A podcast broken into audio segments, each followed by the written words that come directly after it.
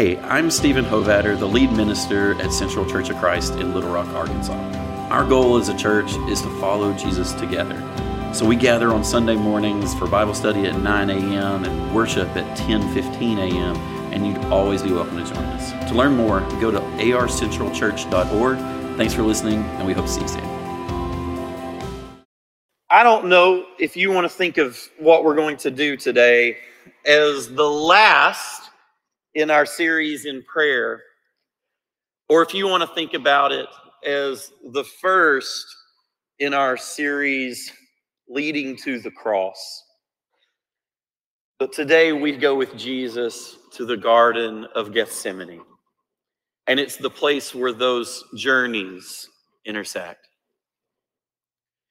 In Mark chapter 14, we're going to spend some time mining this passage a little bit today. So if you want to turn there with me, I want to look at some of what happens in this text. It is a discipleship text. We think of our mission here at Central as being about following Jesus together.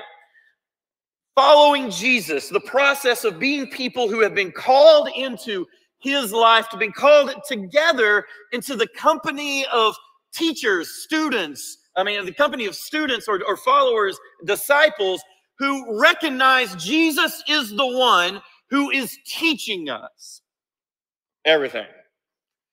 Teaching us about what it means to live, teaching about what it means to be a better husband, father, talking about my own self here, teaching me about what it means to be a better person at work, a better coworker, teaching me about what it means to be a better neighbor, a better driver.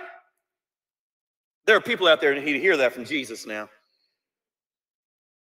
What it means for me to be a better person in my 9 to 5 and in all of my 24/7, right?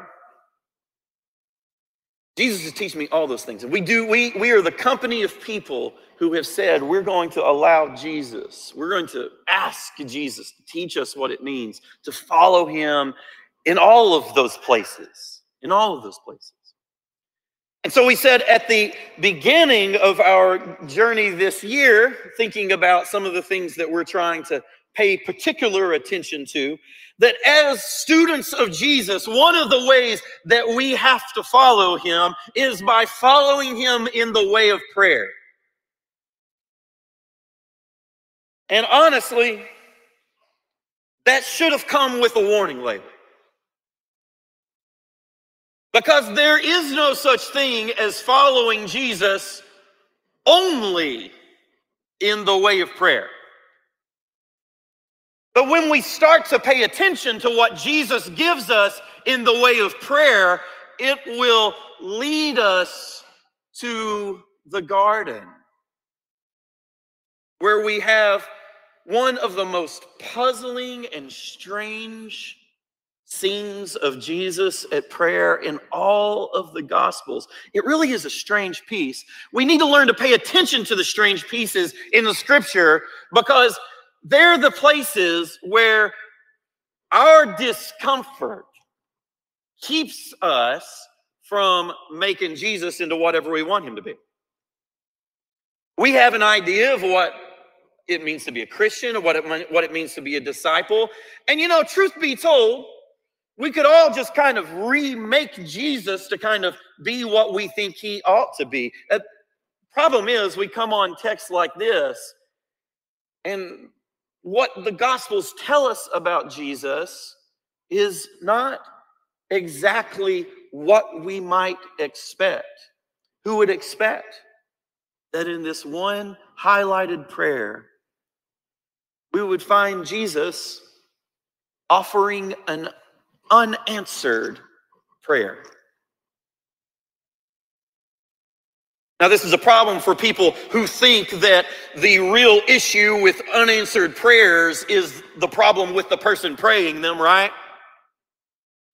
I mean, if the reason that prayers aren't offered or aren't answered is because somebody wasn't righteous enough or they weren't holy enough or they didn't have their life together, and so they were praying in a way, and that you know, God doesn't answer prayers like that. I mean, what are you going to do with this prayer that comes from Jesus, right? I find some comfort in that Jesus himself offers a prayer that is not answered in the way that he would have wanted. You feel that? So let's read through this text, and I want us to catch some pieces of Jesus's garden prayer, because I don't think we can say we've really opened ourselves to learning the way of prayer about Jesus. We haven't really said, Lord, teach us to pray, if we don't let him teach us to pray in the garden. In the garden. It starts off showing us, by the way, that this is a discipleship text, because when he goes to Gethsemane, he doesn't go there alone. It says he takes his disciples with him, and all of them go to the garden, and then he even more particularly takes Peter, James, and John with him further into the garden. But notice that it's all the disciples that first, in verse 32 of Mark 14, all of the disciples hear this phrase, sit here while I pray, right? Sit here while I pray. That's for all of them. Sit, keep vigil while I pray. But then it says he takes Peter and James and John with him. And then the text tells us this. And buddy, this smacks to me of something that really is one of those eyewitnesses things in the Gospels. It says that when they went further with him, he was distressed and agitated. A lot of people's image of Jesus is Jesus always with his hands perfectly folded just so. And his prayers are the model of serenity. They are perfectly composed. They are said in perfectly holy tones.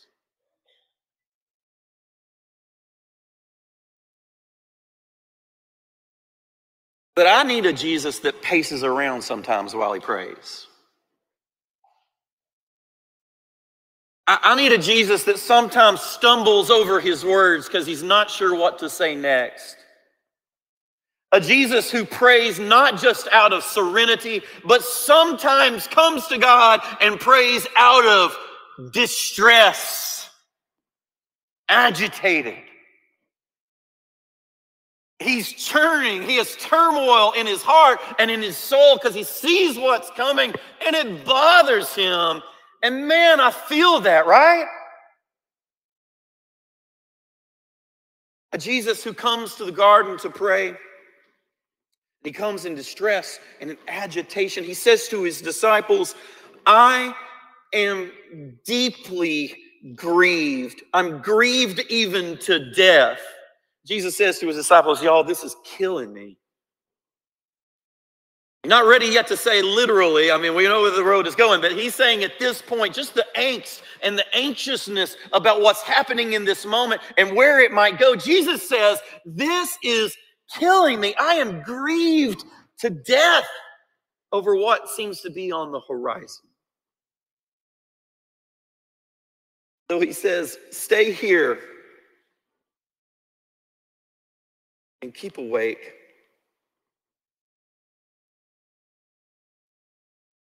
And we get a little foreshadowing here of what's going to come. You know this story well. You know that they do pretty good about staying here, but partly because they didn't do well at keeping awake.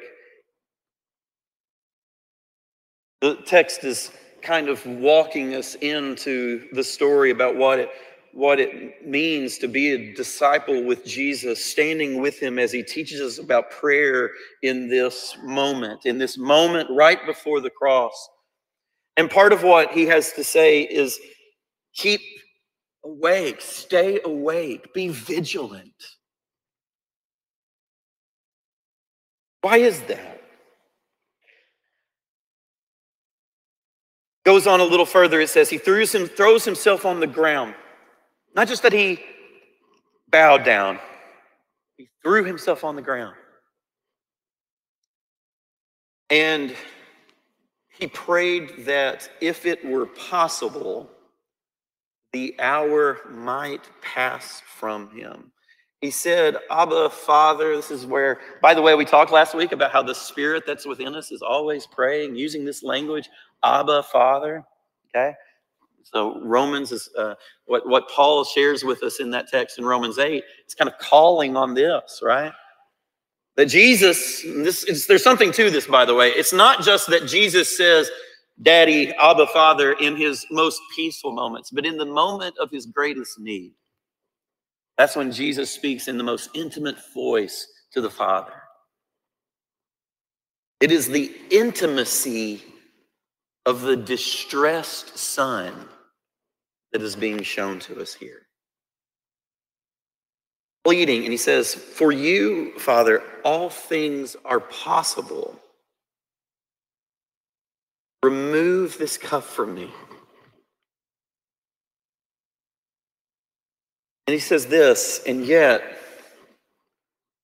not what I want, but what you want.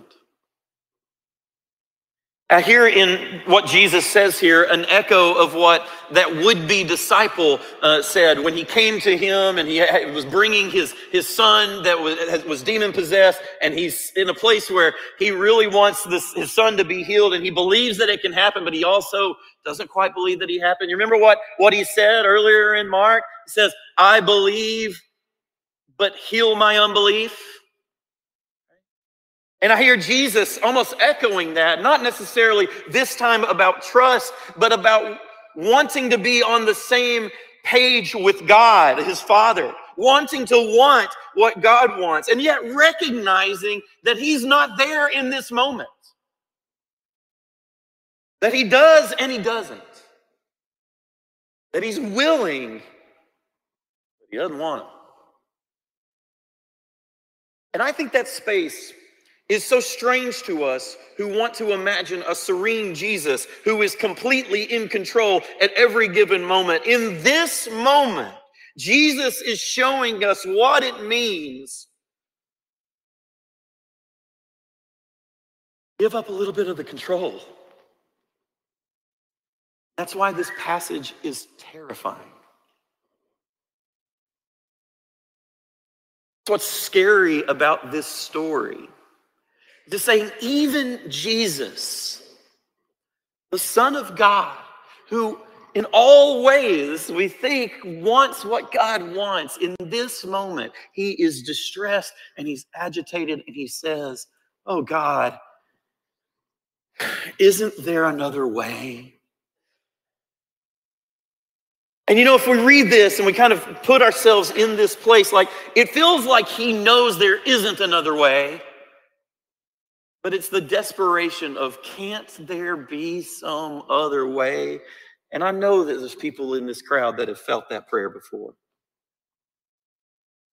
God, come on. Isn't there some way around this? Isn't there something you can do?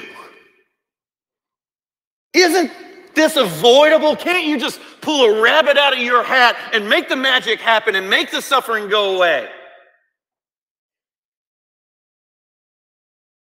Yet Jesus here in this space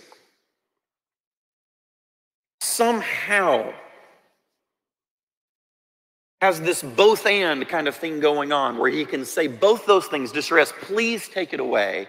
And yet here we have a prayer of surrender that says, though it's honest to say, this is what I want, but is also willing to say, but God, do what you want.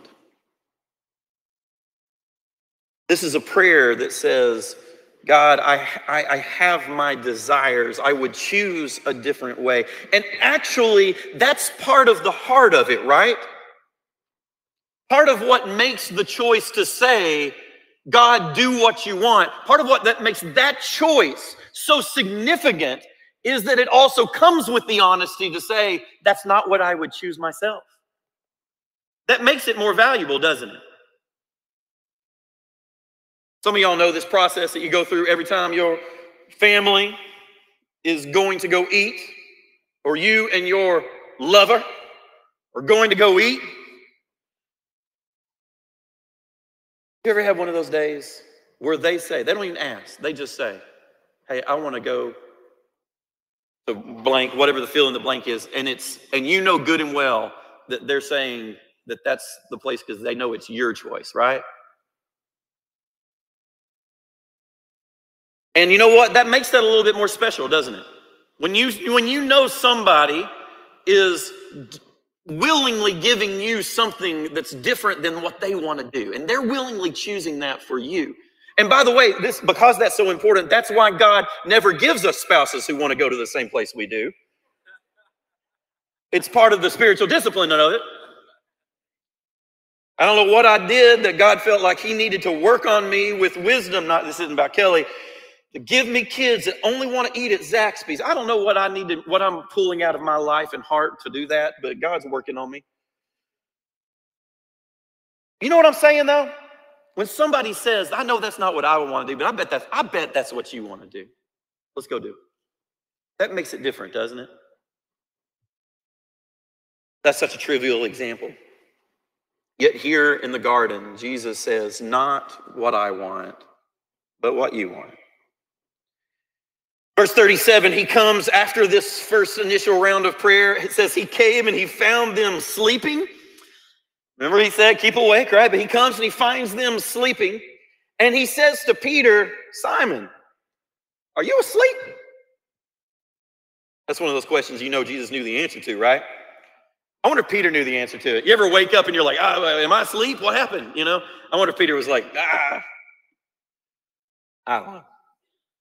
Simon, are you asleep? Could you not keep awake 1 hour? Keep awake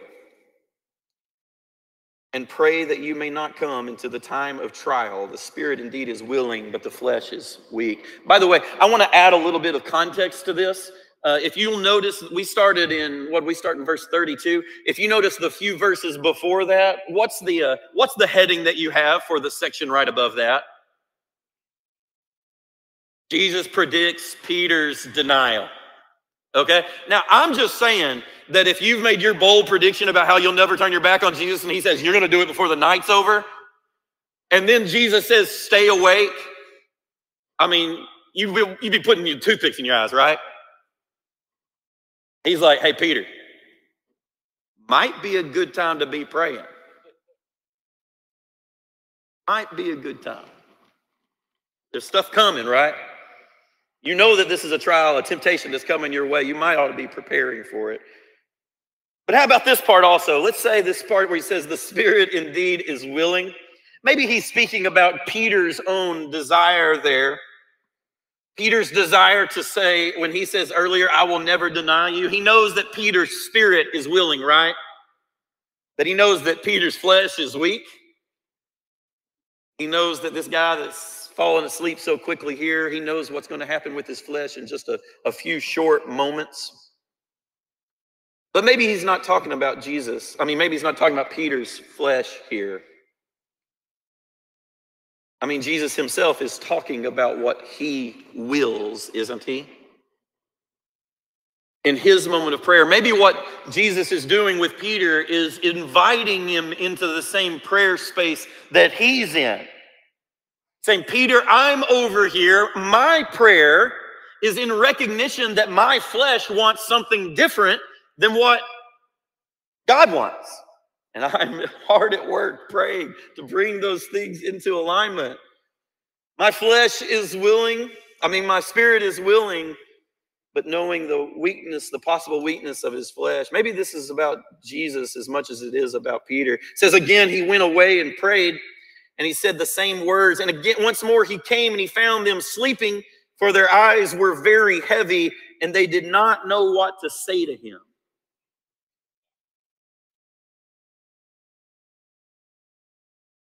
Now, we don't necessarily know. The way that it reads, that particular part reads in the Gospel of Matthew, it's almost like he comes back and he sees them sleeping, and then he's like, forget it, and he just goes back. And maybe that's what happens here too. Mark says a little bit different. They don't know what to say to him.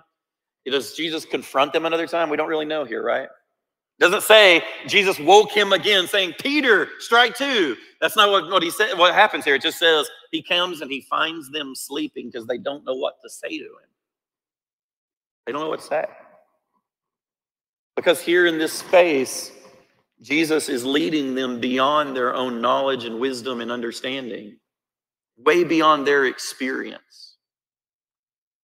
Peter has been invited to join him in the prayer that will prepare them for the moment that's coming. They don't know what to say yet. They don't really know what they're up against yet. He comes, it says he came a third time. And he said to them, "Are you still sleeping and taking your rest? Enough. The hour has come. The Son of Man is betrayed into the hands of sinners. Get up. Let us be going. See, my betrayer is at hand." And then after this, of course, we have the rest of the story that's going to lead us into the cross. But notice the way that it's phrased when he says, "Are you still sleeping and taking your rest? Enough." And then he says this, "The hour has come." And I want to take that back into what we heard at the beginning of Jesus's prayer the first time, right? What does he says? In verse 35, he prayed that if it were possible, that the hour would pass away from him. So when Jesus enters into this time of prayer in the garden, he is saying, "Let this hour pass away from me." But by the time he emerges from his prayer, by the time he comes out, he says, "The hour has come." Somehow in this space, Jesus has moved from praying in a way to escape. And I don't know that I would say he's praying to embrace it, but Jesus has come to receive and accept what is coming. He has fully surrendered himself to the will of God. Surrendered himself to this moment and whatever else, whatever in meaning might be infused in this. Jesus has come to this place in the moment of prayer in the garden of recognizing what's going to happen to him and receiving it.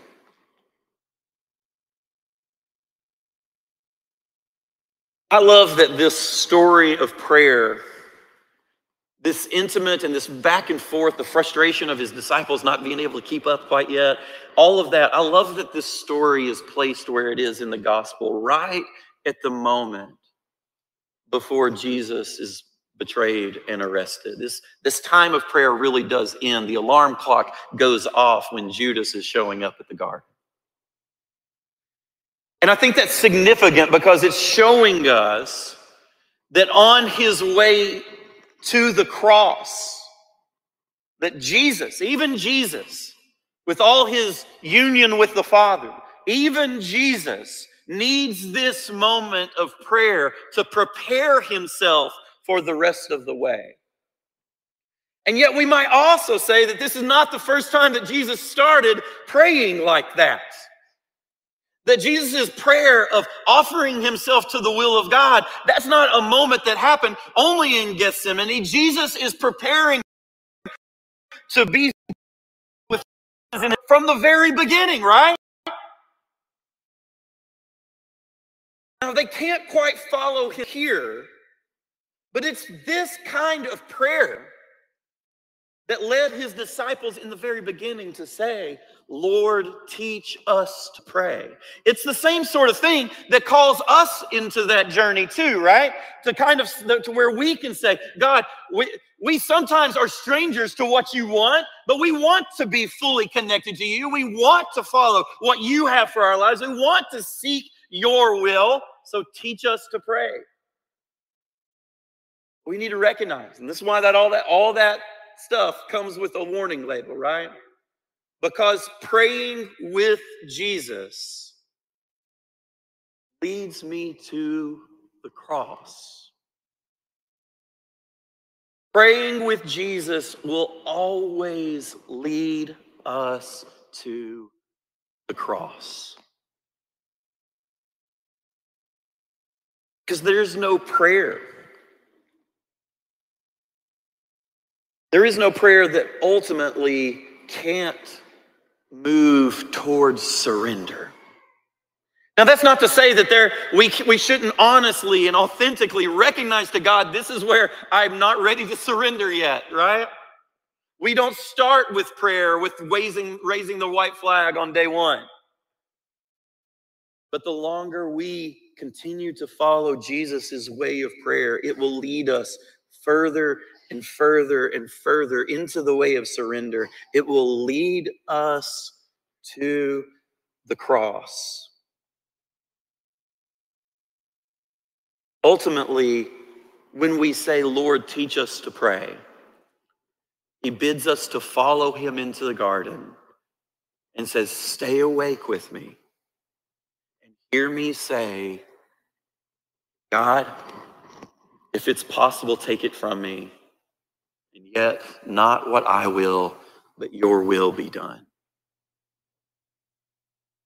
In fact, when the disciples first asked that question in Luke 11, remember how he followed that thing with the Lord's Prayer. Lord, teach us to pray, even in their very first lesson when he said that to them. What does their first lesson include? Your will be done on earth just as it is in heaven. So the Jesus who is teaching them to pray is teaching them to say, God, your will be done, your will be done, your will be done. And eventually that comes to places that will come to roads where we recognize when we are saying, God, your will be done, then we have to also be saying, your will be done, even if it's not my will. Teach me to have a will for what you want. But even when I'm in the place where it's not what I want, God, your will be done. Crazy challenging. And speaking of crazy challenging, before we get to this place in Mark chapter 14, just a handful of chapters before this, before Jesus moves into Jerusalem for these last few moments in his life, for these last few days in his life. In Mark chapter 10, there's this story that James and John come to Jesus. And this is in Mark 10:35 and following. And he says, James and John, the sons of Zebedee, came forward to him and said to him, Teacher, we want you to do for us whatever we ask of you. I mean, who do they think he is? Right? I mean, that's the opposite of the garden prayer, isn't it? The garden prayer is, let me do whatever it is you want. James and John say, we want you to do whatever we want. Maybe this is why James and John get the invite along with Simon, right? And he said to them, what is it that you want me to do for you? And they said to him, grant us to sit one at your right hand and one at your left in your glory. Oh, man. Jesus said, you don't know what you're asking. You want to be at the right hand and at the left hand of Jesus in his glory? They don't understand that his moment of glory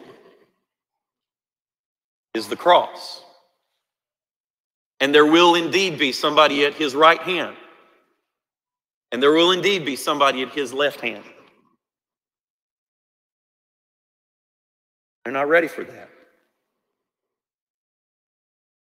But he says, you don't know what you're asking. You don't know what you're asking. And then he says to them, are you able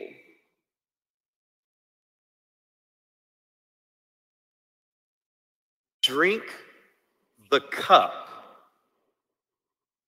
that I drink.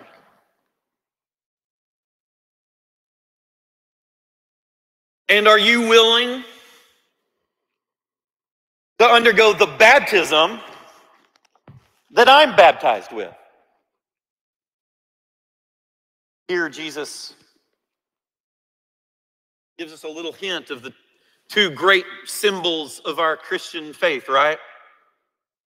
And there are places where we rehearse the story of Jesus. We're baptized and we say, I'm being crucified with Christ and raised, buried with him, and then I'm being raised with him. You guys did that in Romans 6 today? And then the table, where we come to Jesus and we sit with him. And it is a rehearsal of a remembrance, a retake, what do you call it, reenactment of the Lord's Supper, right?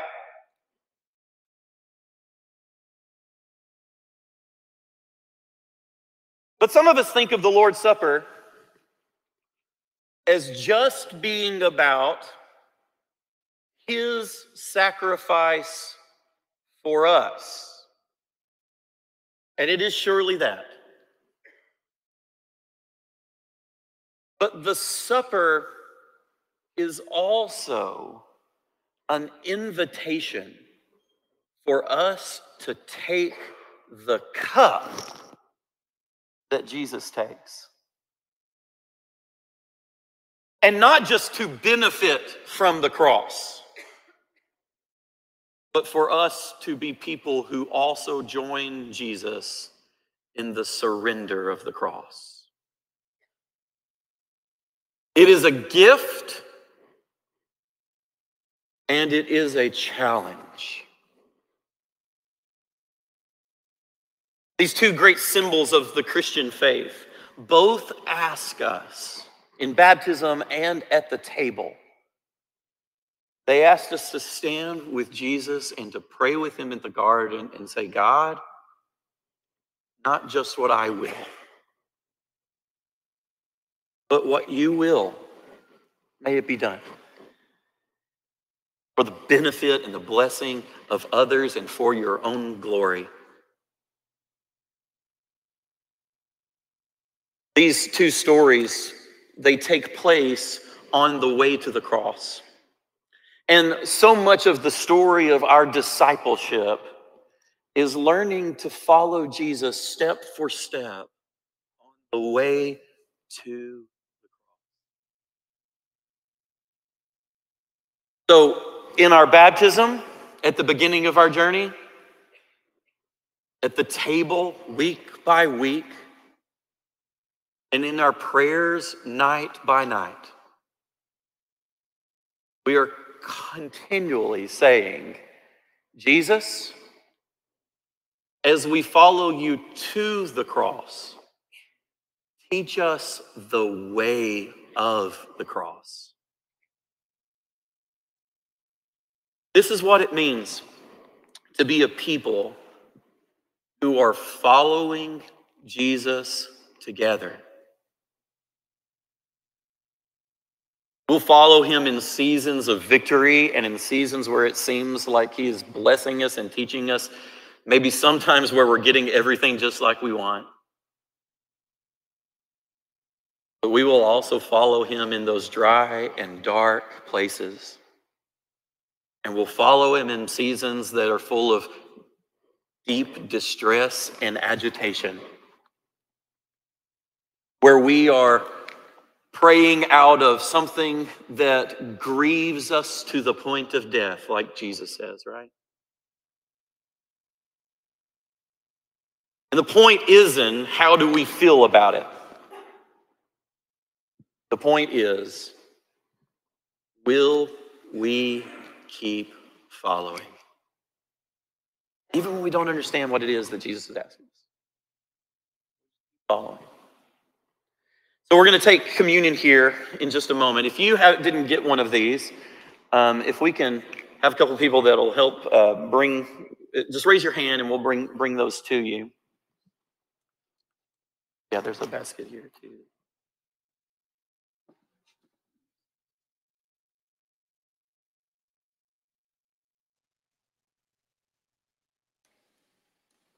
And while that's happening, I'll just say,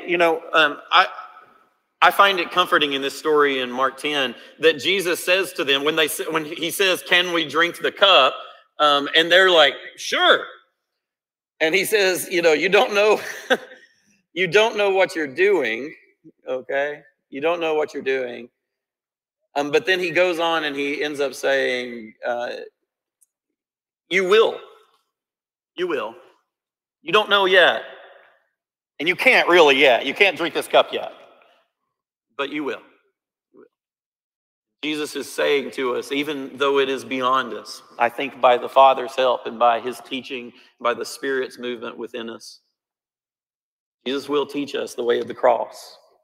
So let us take this bread and this cup in confidence that we are beneficiaries of the cross of Jesus. It is his cross by which we have been saved. And yes, let us also take it, answering his invitation to follow him, saying that we will too go with him to the cross. Let us pray together.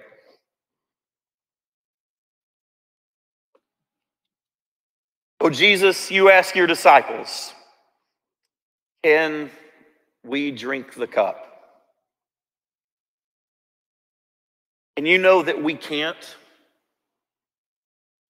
without your help and care and guidance, and without your rescue on the other side of it. So God, as we take this cup today, may your Spirit move within us, teach us the way of surrender, teach us the way of the cross, and give us grateful hearts for what you have given us in your Son, Jesus. In his name we pray, amen.